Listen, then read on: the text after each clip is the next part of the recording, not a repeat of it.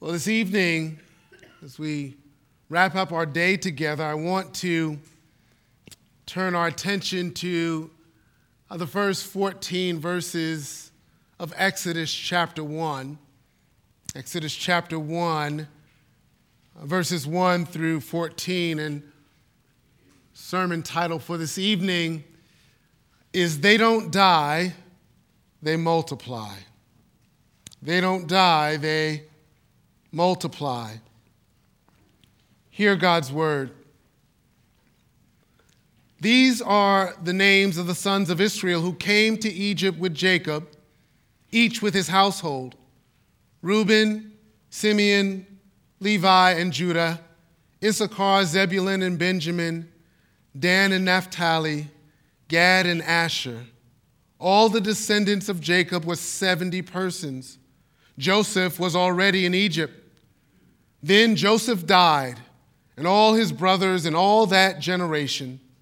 But the people of Israel were fruitful and increased greatly. They multiplied and grew exceedingly strong, so that the land was filled with them. Now there arose a new king over Egypt who did not know Joseph. And he said to his people, Behold, the people of Israel are too many and too mighty for us. Come, let us deal shrewdly with them, lest they multiply, and if war breaks out, they join our enemies and fight against us and escape from the land. Therefore, they set taskmasters over them to afflict them with heavy burdens. They built for Pharaoh store cities, Pithom and Ramses. But the more they were oppressed, the more they multiplied, and the more they spread abroad. And the Egyptians were in dread of the people of Israel. So they ruthlessly made the people of Israel work as slaves and made their lives bitter with hard service in mortar and brick and in all kinds of work in the field. In all their work, they ruthlessly made them work as slaves. This is God's word. It's 39 years now, I think. Yeah, that's 1984 was 39 years ago. And in that year, 1984, uh, the movie Gremlins came out. It was a it was a horror movie with a dash of comedy uh, sprinkled here and there. A man named Randall Peltzer was a struggling inventor, and he was looking for a unique a Christmas gift to give to his son Billy. And in an antique shop in Chinatown in their, in their city, he stumbles across this cute little furry creature uh, called a mogwai. And he's got to have it, but the owner refuses to, to sell it to him. And after he leaves the store, the the owner's grandson sneaks out and secretly sells uh, Mogwai to Randall because his family needs the money. And this mogwai might be cute, but it's not your normal house pet. There are some rules that you have to follow if you're going to have a mogwai. The boy says to him, first of all, keep him out of the light. He hates bright light, especially sunlight. It'll kill him. Second, don't give him any water, not even to drink. But the most important rule, the rule you can never forget, no matter how much he cries, no matter how much he begs, never feed him after midnight. A happy Randall agrees, names the Mogwai Gizmo, and gives it to Billy for Christmas. And even if you have never seen the movie, you can imagine what happens after that. It is not too long before the rules get broken. Some water is spilled on Gizmo, and he began to multiply. And the other Mogwai were not as gentle as Gizmo. They used some trickery to get Billy to give them some food after midnight. And they cocooned like caterpillars and morphed into gremlins. The gremlin ringleader Stripe finds a pool and jumps into it. And now this little handful of gremlins multiplied into a swarm that practically filled the whole town, terrorizing it. When it came to the gremlins, the sense of the town was, was this they don't die, they multiply. And as much as the folks in the town tried and tried as they might to stop the spread of these gremlins, they just couldn't do it. That, friends, is exactly how the Egyptians feel here in Exodus chapter 1. Try and try as they might to stop the spread of the children of Israel, they just couldn't do it. They wouldn't die. They were like the gremlins. They kept multiplying. The text tells us in verse 12 that the Egyptians were in dread of the people of Israel.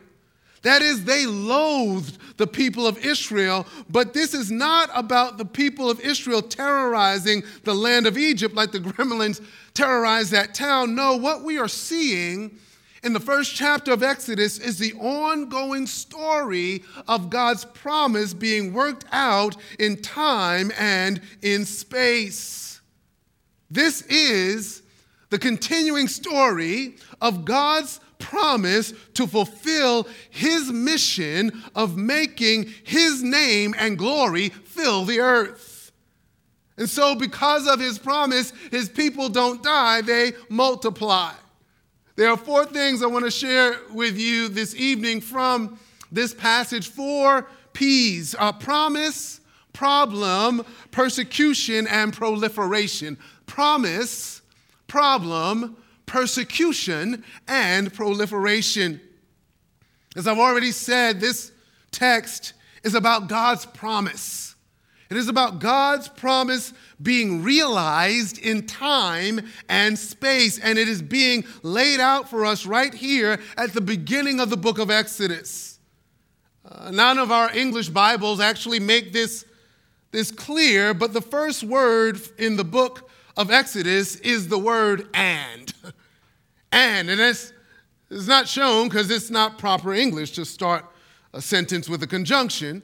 But verse 1 should be translated this way and these are the names of the sons of Israel who came to Egypt with Jacob, each man with his household. And the reason that I am pointing this out to you is because there is an intentional connection that is being made here at the beginning of Exodus with, with what has been said before about this family previously, everything leading up to this point through the book of Genesis. In fact, there was probably at one point, Genesis and Exodus were likely a single book. And so then, after Moses makes this connection for us, he lists for us the names of the sons of Israel in verses 2 and 3. Reuben and Simeon, Levi and Judah, Issachar, Zebulun and Benjamin, Dan and Naphtali, Gad and Asher. And this is almost a word for word repetition of what we find in Genesis chapter 35, verses 23 to 26.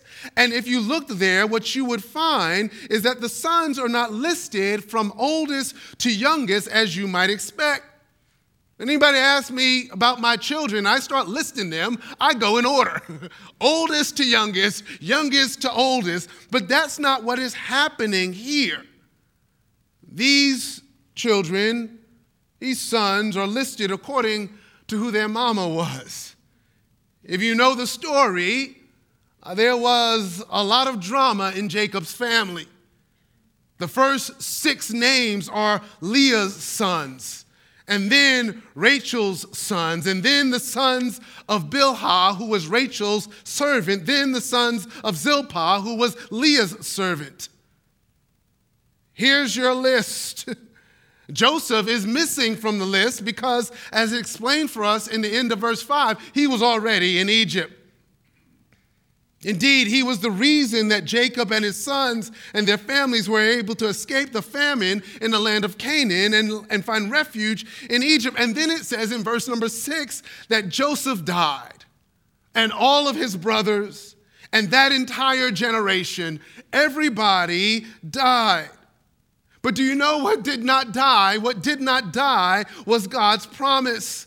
Verse 7 tells us that the people of Israel were fruitful. And notice this with me. Those the words uh, uh, people of Israel in verse 7 are the same words in the Hebrew text that's translated sons of Israel in verse number 1. It's rightly translated as people in verse number 7 because there's a transition from a nomadic band of about 70 people to a numerous nation of people. Look at the description of them in verse 7. They were fruitful. They increased greatly. That is, they teem. They were like a, a swarm of people. They multiplied, they grew very, very strong. The land was filled with them, the text says.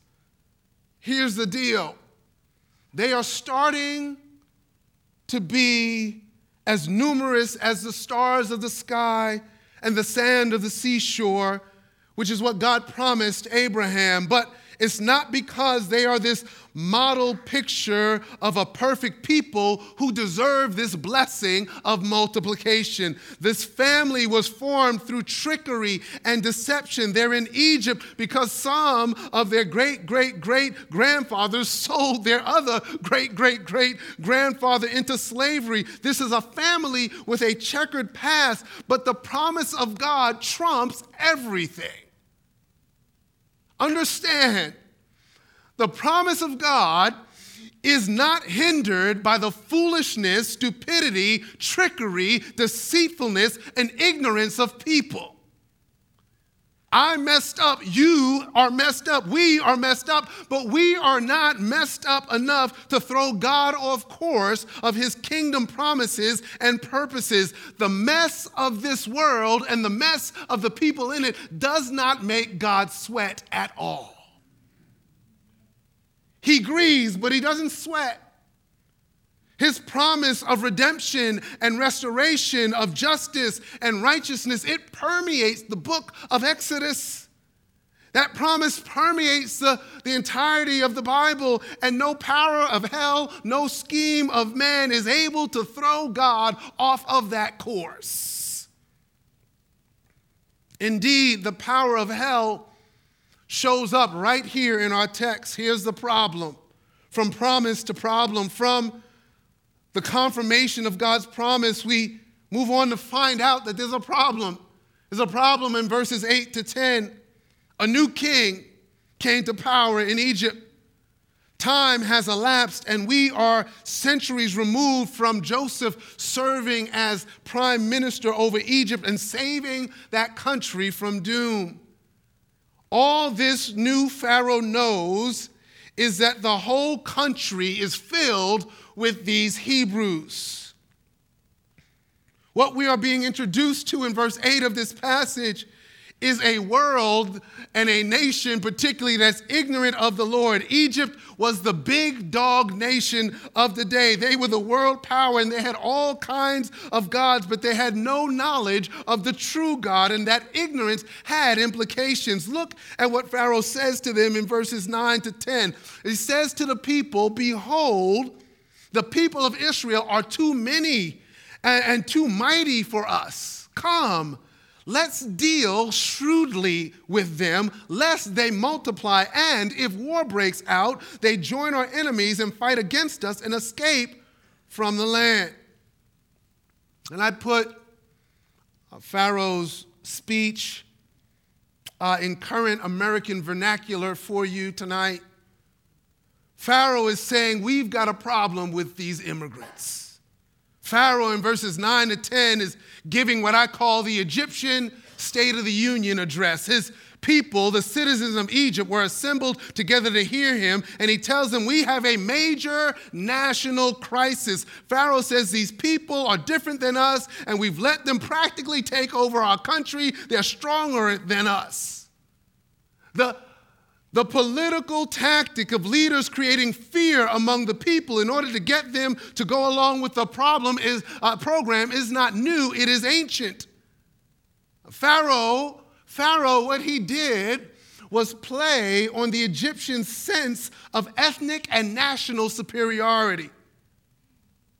Back in Genesis chapter 43, do you know what we're told there? That at that time, Joseph was second in command in Egypt, and he would have looked like an Egyptian and spoken the language, even though he was a Hebrew. And his brothers, for the second time, had, had come down to Egypt from Canaan to buy grain, and Joseph prepared a banquet for them, but he sat at his own table. And in verse 32 of Exodus of, of Genesis chapter 43, uh, we're told that the servant served Joseph by himself, and then they served the brothers by themselves. The Egyptians, it says, ate with Joseph as well, and they were separate from the Hebrews. And then it tells us why. It says, because it was an abomination for Egyptians to eat with Hebrews. And that attitude had not changed in centuries. So Pharaoh does not have to create a sense of national superiority or hostility Egyptian toward Hebrew. All he has to do is use it for his advantage.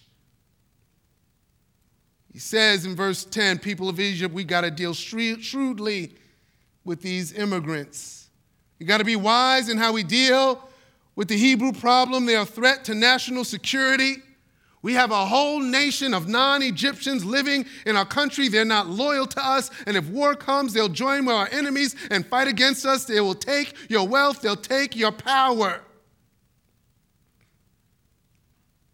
And look, we should be seeing some parallels. We should be hearing some, some bells ringing in our own minds. We can look at our text and see the evil that is at work in Pharaoh's heart. We can clearly see the power of hell behind the problem that is presented in our text, but we should also be able to make a connection to the current day. Listen, here's the deal Every time you want to have uh, a political uh, uh, uproar, all you have to do is talk about immigration. All every politician does it. And here's the thing it's as if we're not talking about real people made in the image of God and deserving of dignity. What are we going to do about those people?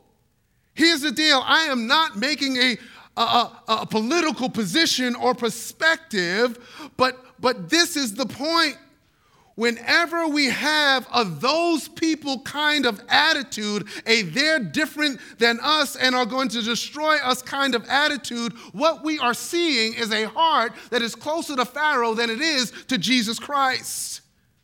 What we see Pharaoh saying here to his people in Exodus chapter 1, verses 9 and 10, reminds us of the fact that the image of God is imprinted on every soul, and that fact has implications for how we think about people and how we treat them. In Egypt, Pharaoh himself was the image of God. So if you were not his people, you could be treated and dismissed as less than human and unworthy of dignity. And here's what I'm getting at we have a natural tendency to categorize people into groups of others, who, whoever those others are, they, are, uh, they become thought of as those people. And this makes it easy in our minds to actually dehumanize people and think of them only as a commodity. We want to know do those people add add to or detract from our society. And God would not have us look at and think about image bearers in that way. That mindset and heart is incompatible with God's mission. Indeed, it's, it's no small point that our Savior Jesus lived as an immigrant and a refugee in a foreign land, escaping persecution. We're told that about him in the Gospel of Matthew. The problem of the dehumanization and commodification of people in our text, what it leads to is a horrific persecution. We're told that in verse 11, because of Pharaoh's powerful State of the Union address, the people are on board with the slavery and oppression program. They set taskmasters over the children of Israel to afflict them with heavy burdens. It says they built store cities, Pithom and Ramses. It says in verse 14 that they made their lives bitter with hard service in mortar and brick and in all kinds of work in the field two times in verse 13 and verse 14, it says they treated the Hebrews ruthlessly. That word for ruthless always includes violence. We are getting a picture of how bad it was for the people of Israel. And here's what I want to point out in this point on persecution there is a connection here with what happened in Genesis chapter 11. At the end of Genesis chapter 11, God calls Abraham to himself, and then he makes the promise to Abraham that he's going to bless him and make him a great nation. And that account in Genesis comes on the heels of the Tower of Babel incident. And here is the connection. The people who stood against God's command at Babel in Genesis 11 used the same language that Pharaoh uses. They said, Come, Let's make bricks. Come, let's build ourselves a city. And here is Pharaoh in Exodus 1. Come, let's deal shrewdly with them. And just as the people of Babel were building a city and a tower against God with brick and mortar, the Egyptians are forcing the people of God to build cities out of brick and mortar that stand against God. Why? Because those who stand against God are always committed to building monuments to their own glory. The concern of Babel was that they didn't want to be dispersed over the face of the whole earth. The concern of Pharaoh is that the children of Israel are dispersed over the face of the whole land. The persecution comes because what we are seeing is the ancient battle between the city of God and the city of man. In God's kingdom, in God's city, he's acknowledged to be the one with all of the power, all of the authority, all of the glory. When the Lord is not acknowledged as the one with all power and glory and authority, what people do is heap up power and glory for themselves. The contrast at play here is the pursuit of being God versus the pursuit of loving God. And that's not only relegated to past. A dear friend of mine, uh, Karen Ellis, who works for RTS in Atlanta, she gave a message a number of years ago at a conference that was designed to lift up and empower the, the church, to demonstrate the power of the gospel, to create options for those in in poverty, fresh options that address real needs. And she, she gave a speech titled, My People, My People, a letter to the church in America. And she said the point, she made the point that if God is on the throne, there's no power struggle. If that's our acknowledgement, if we're on the throne through self exaltation, you have oppression somewhere, somehow.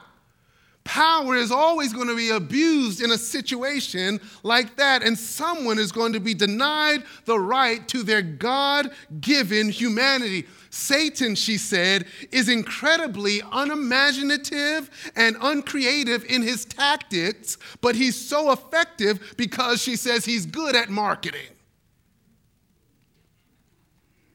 Here's a direct quote. She said, While the social fabric of oppression change from age to age. The general contours of abuse and degradation remain the same, it's just different packaging.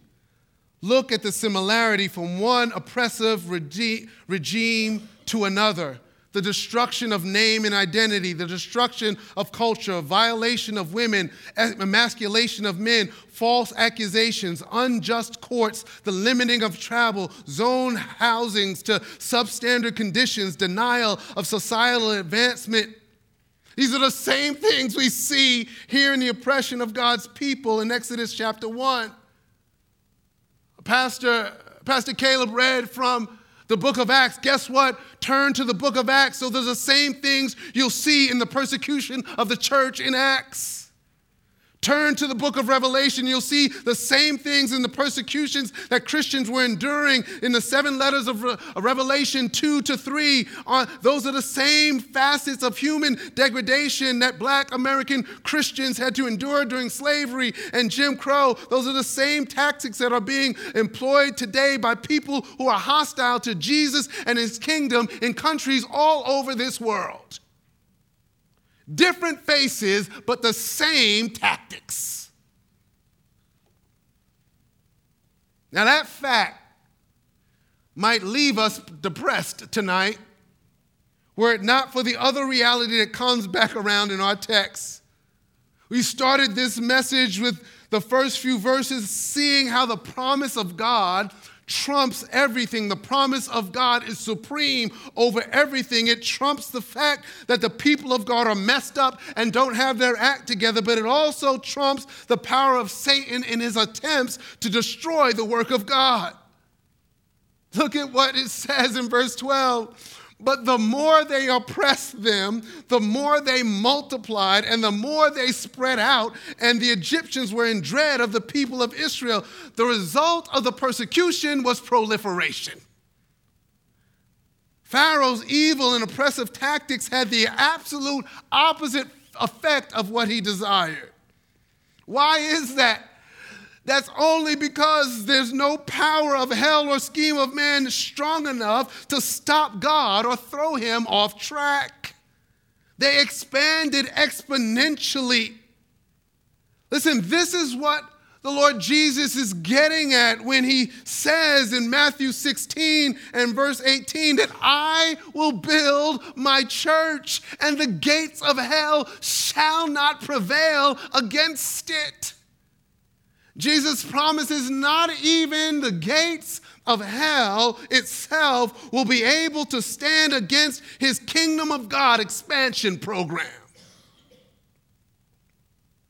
There's a song we used to love to sing at a church I pastored, Jesus, my great high priest. In the last stanza of that song, we sing, Should all the hosts of death and powers of hell unknown put their most dreadful forms of rage and mischief on, I shall be safe, for Christ displays his conquering power and guardian grace, his conquering power and his guardian grace. Safe in the arms of Jesus is the song of the people who belong to Jesus, especially in the most intense, harsh, and difficult of conditions. Persecution in Egypt causes the Old Testament church to expand. Persecution in the book of Acts causes the church to expand. Persecution in China causes the church to expand.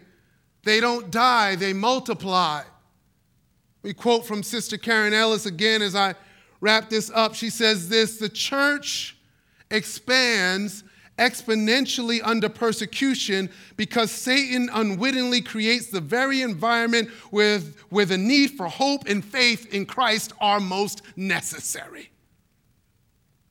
If you keep reading through Exodus, you'll find at the end of chapter 2 that Israel is going to be groaning and crying out to God for help because of their harsh slavery, and God's going to hear and respond as He always does. And the ultimate fulfillment of God's promise for proliferation to Abraham is not found in Exodus, it is found in the Lord Jesus Christ. And Jesus Christ can declare himself to be the divine promise maker and promise keeper who doesn't promise that his people won't have to endure hard persecution. No, he promises that persecution won't hinder his expansion plan for the kingdom of God. And how is that possible? It's possible because in Jesus Christ, we have a God who is both Savior and sufferer. He's the one who both delivers from oppression and was oppressed and afflicted himself. He took on every vulnerability, including subje- subjecting himself to an imp- oppressive regime. The Bible says that it was fitting that for God to make the founder of our salvation perfect through suffering. If you are in Jesus Christ, what you have, what we have together, is not an invented past about stories about people far away that do not touch the reality of the difficulties of life today. What we have is the reality of a saving God from Genesis to Revelation who continues to push back against the darkness of human degradation and oppression and violence and injustice with his power that sustains and enables his people to flourish in the middle of it. In Jesus, we have a God who continues to press his mission forward. There are at least two applications or implications for us here as I close.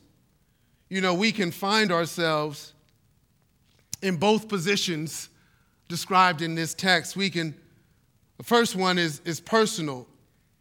Right? Do, do I have a power struggle? Do you have a power struggle? When you sit in your seat of authority over others, whether you're an executive or a teacher or a medical professional or a mom or a dad or whatever it is, who is on the throne? The lordship of Jesus Christ over you influences and directs the way you exercise your own authority. If it is not the Lord Jesus Christ who has ultimate authority in your own life, you will somewhere and somehow abuse your power and influence for your own glory. So, this is a hard task of hard examination. And the second, the second implication is more corporate. Texts like this remind us, remind us to be in constant prayer for the persecuted church. The church won't die. Jesus has promised it. But he delights to hear our prayers and use them as a means to bring comfort and peace and even joy who are in, to those who are enduring persecution for the sake of his name. So, whether we are in power or persecuted, what we do is look to and rest upon the grace of God in Jesus Christ, because as our resurrected King, he sits on the throne with all power in his hand, and he got to that exalted place by embracing the vulnerability and pain of the oppressed. And so, he's got both covered. And because of that, this church will never die she'll only multiply. Let's pray. Thank you, Lord, that we're not dependent on our own strength for this multiplication, this growth, this expansion of your church. We thank you for your promise and we thank you for your preserving power through pain and difficulty. And ask, Lord, that you would bless us to embody this truth day in and day out, bearing witness to your power for the world to see. Glorify yourself through us in this way. We ask it in your name. Amen. Amen.